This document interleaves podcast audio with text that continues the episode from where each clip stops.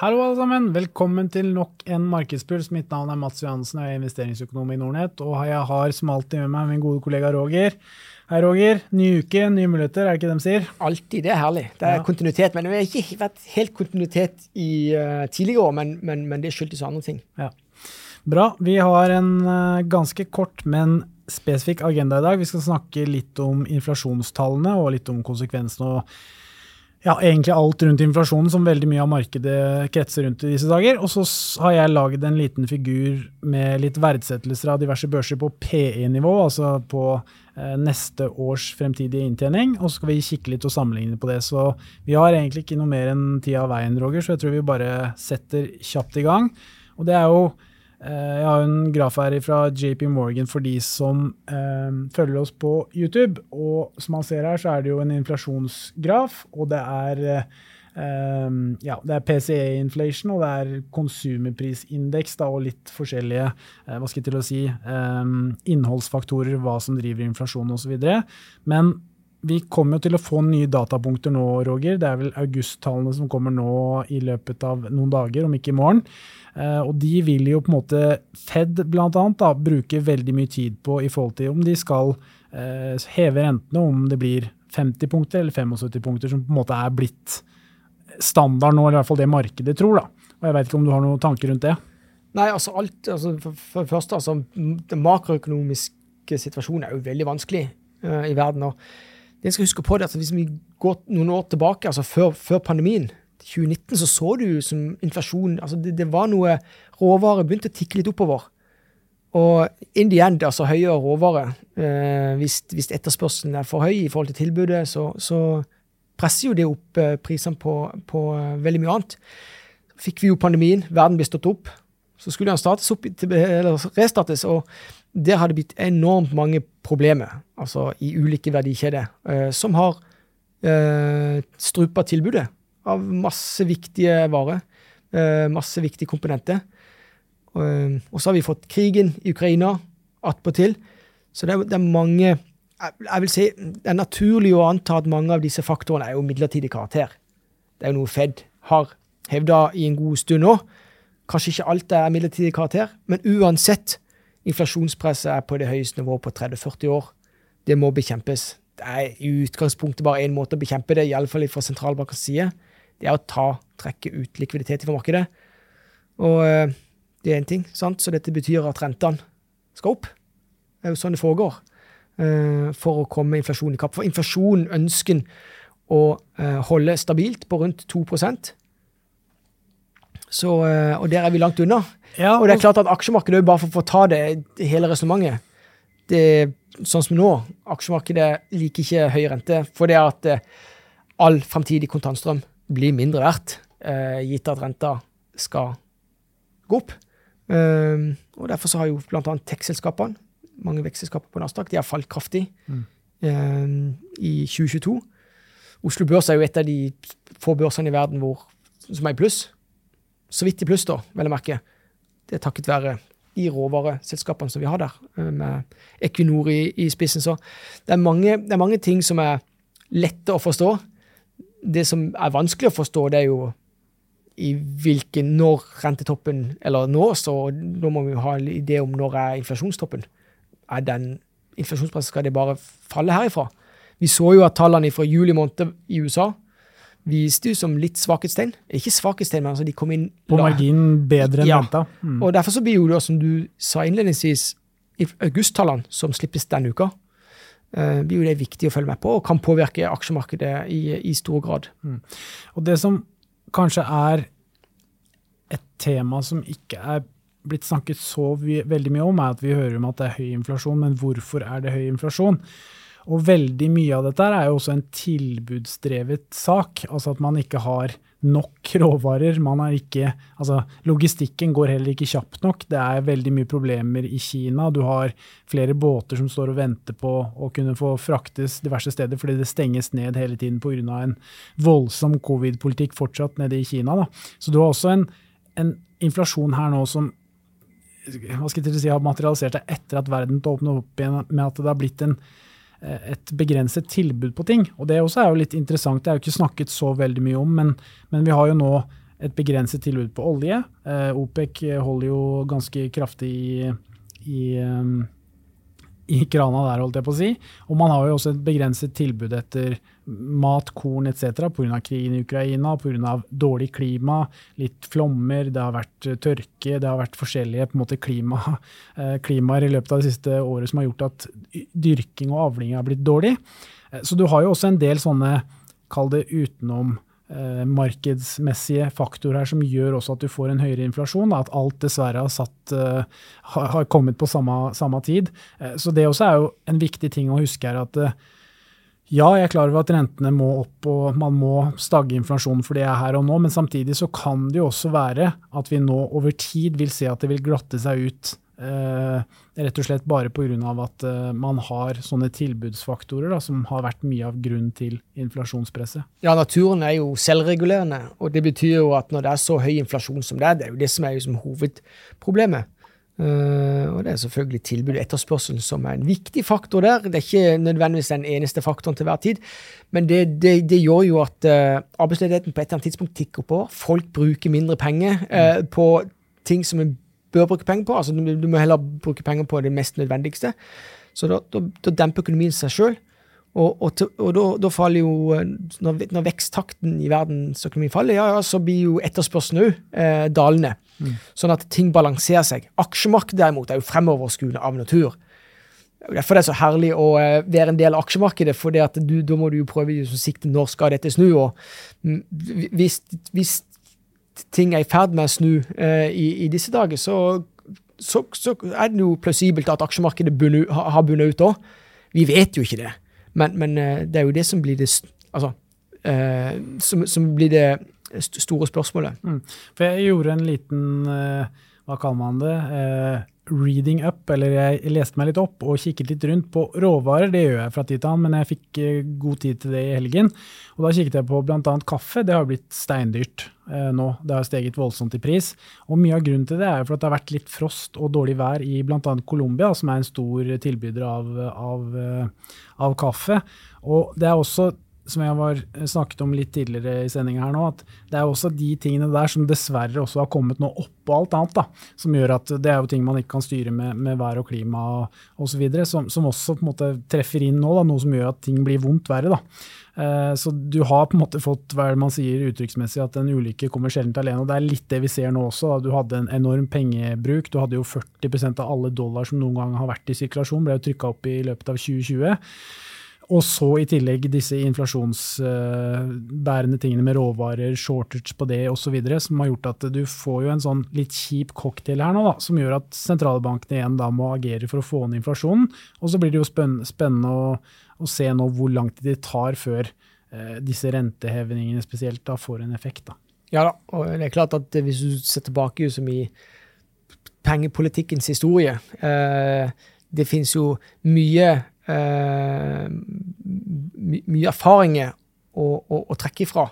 Sånn at jeg er ganske sikker på at de, hvis du ser på retorikken nå, det her handler om å, å, å være litt, litt mer aggressiv enn kanskje mange håper på. For, for i alle fall å sørge for at uh, trenden har snudd hva angår inflasjonspresset. Så uh, for dette, hvis det ikke så... Uh, så det er nesten som å... Jeg, jeg vil si at hvis, hvis, hvis det ikke lykkes, så blir det virkelig en hard landing i økonomien, og, og det er jo ikke bra. Mm. Det er jo det en skal prøve å unngå. Fordelen nå er jo det at arbeidsledigheten er lav på de plasser hvor renta settes eh, kraftig opp, altså bortsett fra at i, i, i E U, men der er jo renta. Eh, det er jo nå satt opp eh, ifra nullnivå, vel å merke, i forrige uke. Så, men, mens, mens rentenivået for eksempel i Norge, det begynner å bli eh, begynner, begynner å bite. Rentenivået i U S A begynner jo å bite, men der er jo uh, det er rekordledighet i tillegg, så de har mye å gå på før uh, økonomien uh, stopper opp da. Mm. Absolutt. Bra, Roger. Da tenkte jeg skulle gå over til en graf jeg lagde her i forrige uke, og det er enkelt og greit P E, altså prisfortjenestemarginen på de neste tolv måneders inndekning på Norge, Sverige, Finland, Danmark, U S A, Japan, England, Tyskland, Frankrike, Nederland og Italia.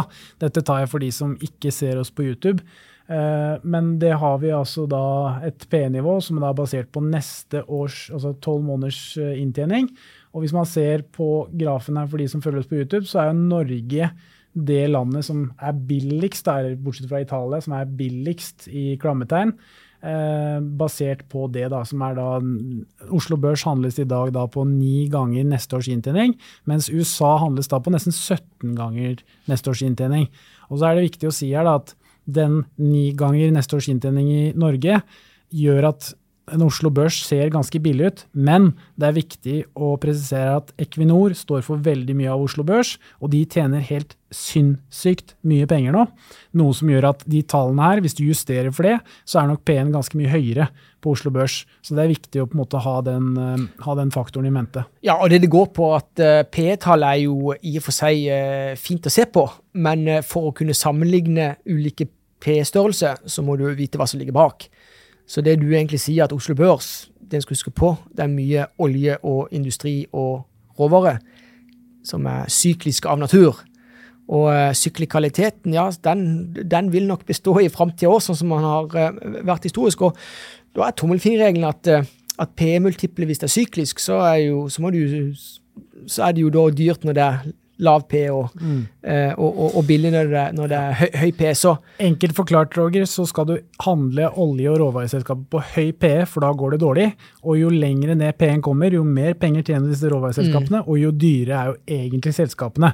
Så hvis man drar bort Equinor fra den, fra den søylen her, så vil nok P-en være nærmere femten til seksten enn enn ni da, som han er i dag, men, men sånn er det bare for sammensetningen på Oslo Børs. Og Oslo Børs er ikke nødvendigvis billig i dag, det er bare det at inntjeningen til Equinor, A K B P, mm.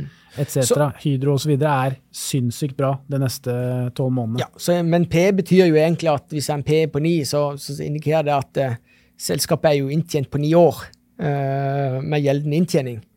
Um, så, og det er jo helt fantastisk. Mm. Og, er det, og er det sustainable i, i ni år fremover, så er jo selvfølgelig Oslo Børs grisebillig, men det tviler jeg på da. Ja, men, men det er viktig, sant? Så vi skal være noe lærdom her. Uh, det er kanskje mål, målsettingen vår også. Ha et, uh, gå i dybden av alle disse nøkkeltallene. Det, det er veldig intuitivt å snakke om P, mm. men uh, det er såpass intuitivt at, at det, du har nødt til å gå i, i dybden for å forstå hva som ligger bak det. Og så har vi en søyle her i rødt da, den er markert, og det er U S A, og den er på da seksten komma ni eller sytten ganger neste års inntjening da. Og den har ikke nok falt ganske mye, for det skal ikke mange måneder tilbake før vi handlet ja, Nasdaq og for så vidt S and P five hundred på en par og tjue ganger neste års inntjening. Så den har jo falt ganske mye med tanke på at S and P er vel ned et sted mellom femten og tjue prosent, Nasdaq ned rundt tretti, som har gjort at selvfølgelig også, og selskapene har jo tjent gode penger, i hvert fall i løpet av Q to, eh, som har gjort at på en måte P-en har falt litt da.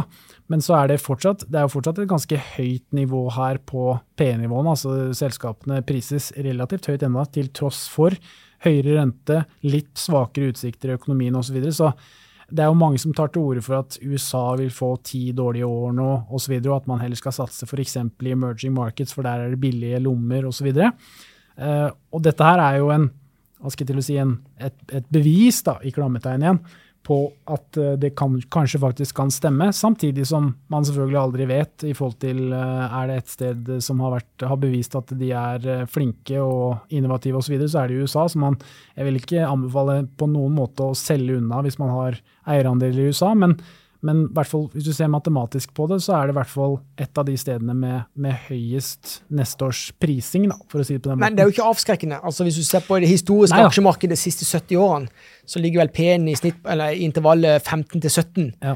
Sånn at vi er kanskje i øverst, øver del av det intervallet. Men så, altså, når vi snakker om snitt, snittet, så hvis, hvis du tar alle disse herrene som du ser, det, det første som slår meg, det er at det er ikke Uh, i snitt er det ikke dyrt.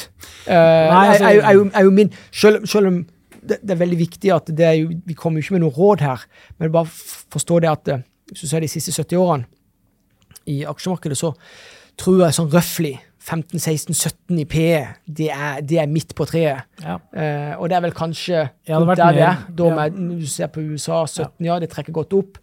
Og så er det England og Norge er jo litt like, ja. uh, så det må, du, uh, det må du eventuelt justere noe for, men... Og jeg tror, ja. Hvis du justerer, så tror jeg det er verre i England, än än i, än i U S A och Norge för så vidt okay. I förhåll till att uh, där är det ju en del mer problemer för att säga si det på den måten I förhåll till allt de har av förbrukarproblemer med höga gaspriser, hög inflation, mm. de är ute av E U och så vidare så jag tror ju alltså mycket heller jag hade mycket heller valt U S A än investera I England som på hvis det skulle gått rätt ut från P-nivå då. Ja.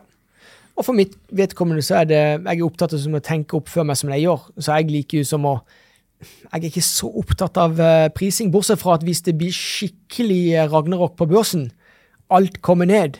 Det är ofta då jag prövar att inställa mig till att nu är det mycket rövarköp där ute. Mm. Så så jag prövar I alla fall att tänka lite motcykliskt alltså när det är skikkelig ragnarok på börsen.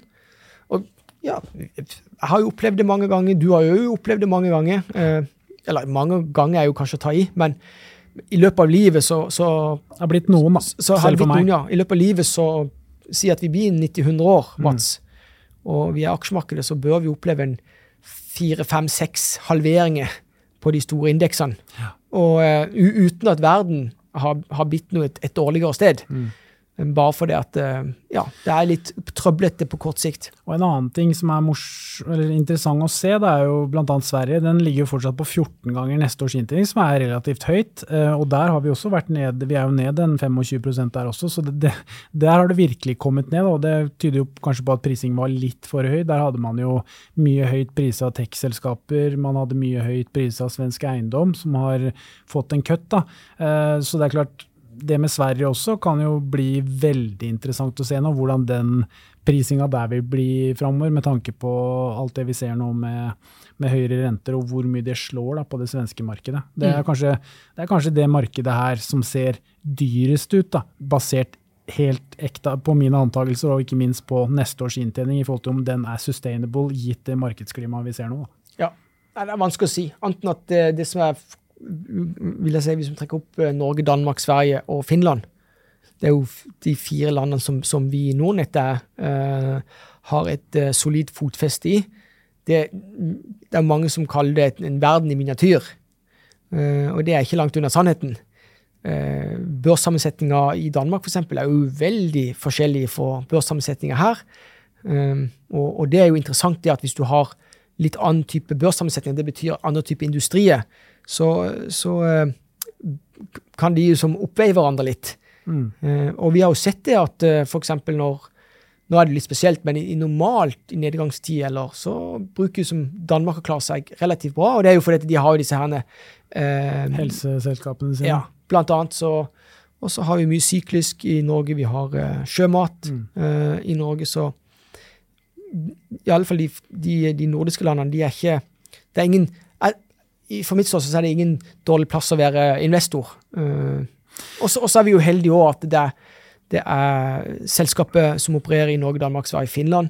De opererar under väldigt goda, trygga ramvillkor. Uh, det är trippel A-rater ekonomier, tre av de. Jag lurer på om Finland är dubbel A plus rater ifrån Standard and Poor's. U- lite usikker där, men jag tror inte jag är långt under sannheten. Och, och det är ju ett uh, gott utgångspunkt. Mm. Uh, kinesisk ekonomi är inte trippel A-rated. Uh, så det, de har ännu en lång väg att gå för att uh, de har byggt upp institutioner och system som, som tillfredsställer uh, överste rating. Mm. Det absolut billigste landet här då på nästa års intjäning är ju då Italien på sju komma två. Men det är nog billigt för en grund tror jag för det, det landet där har ju sina ekonomiska problem och selvfølgelig också problem med både arbetskraft och inte minst industrin där den har blivit väldigt kraftigt sväckad efter covid och inte minst nu med räntehöjningar och så vidare. Italien är också ett land med väldigt hög statsgäld som gör att det inte nödvändigtvis är, är bra det heller. Statsgäld är en ting, det andra är ju befolkning, alltså jag tror de har slitt med befolkningsväxt eh, och de sliter då generellt med växt eh, och det som var hög gäld. Utgångspunkten är ju det en dålig dålig kombo eh, för eh, för en aktieinvestor. Du du vill ju vara investor en plats för för det är växtimpulser. Och när jag snackar om att eh, snitt P I världen de sista sjuttio åren är lupen på mellan femton sexton sjutton. Uh, och då ska huska på det att uh, det innebär att det varit en snittökning uh, I intjäning på runt tre till fyra procent tror jag. Um, så det är ju delar av P-multiplen Mm. Skal den være forsvarlig, den, den skyldes jo vekst.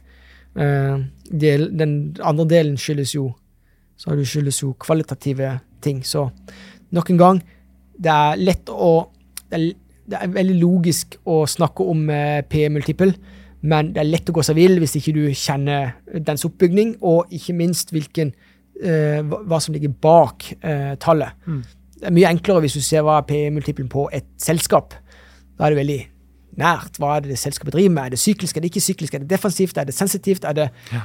Uh, så... Altså det her blir, blir jo bare en sånn ren figur, og jeg kunne justert, og jeg kunne gjort veldig mye, mm. eh, hva skal jeg til å si, antagelser og forutsetninger, men, men dette er i hvert fall straight forward i hva, hva selskapene og altså, samlede sum selskaper er priset på på diverse børser i de forskjellige landene, så da har man i hvert fall en, en samlesum da, som, er det, som er det beste antagelsen man kan få, og så må man, som du sier, da, gå veldig i dybden og se på om ting er Eh, også, hvordan den faktiske prisingen er da, og hvordan sammensetningen på børsen er og hvordan det vil på en måte påvirke de neste tolv måneders inntjening da. Ja. Så det tror jeg er egentlig det vi har i dag, Roger. Det ble litt over tjue minutter, litt kort og løst og ledig. Ja, jeg glemte jo å nevne Buffett. Ja, ja, få inn Buffett-greier. Ja, altså, jeg, tenkte, jeg tenkte jeg skal holde meg fri for å kommentere og, og, og dra opp noe med Buffett, men, og det gjorde sånn, så jeg tog jo på meg en Buffett-t-skjorte denne gangen ja. For å kompensere. Ja, ok. Ja, men da, da er det greit. Og da setter vi strek for denne sendingen og sier tusen hjertelig takk for at du enten hørte på, eller så på, eller begge deler. Det setter vi veldig stor pris på, og så snakkes vi igjen neste uke. Ha det bra!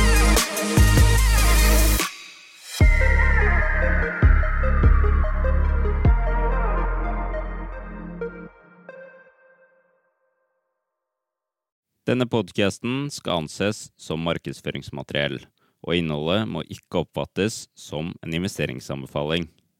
Podcasten er kun ment til inspirasjon og informasjonsformål.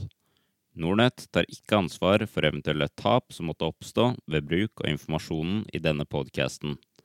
Les mer på disclaimer-siden på nordnet punktum no.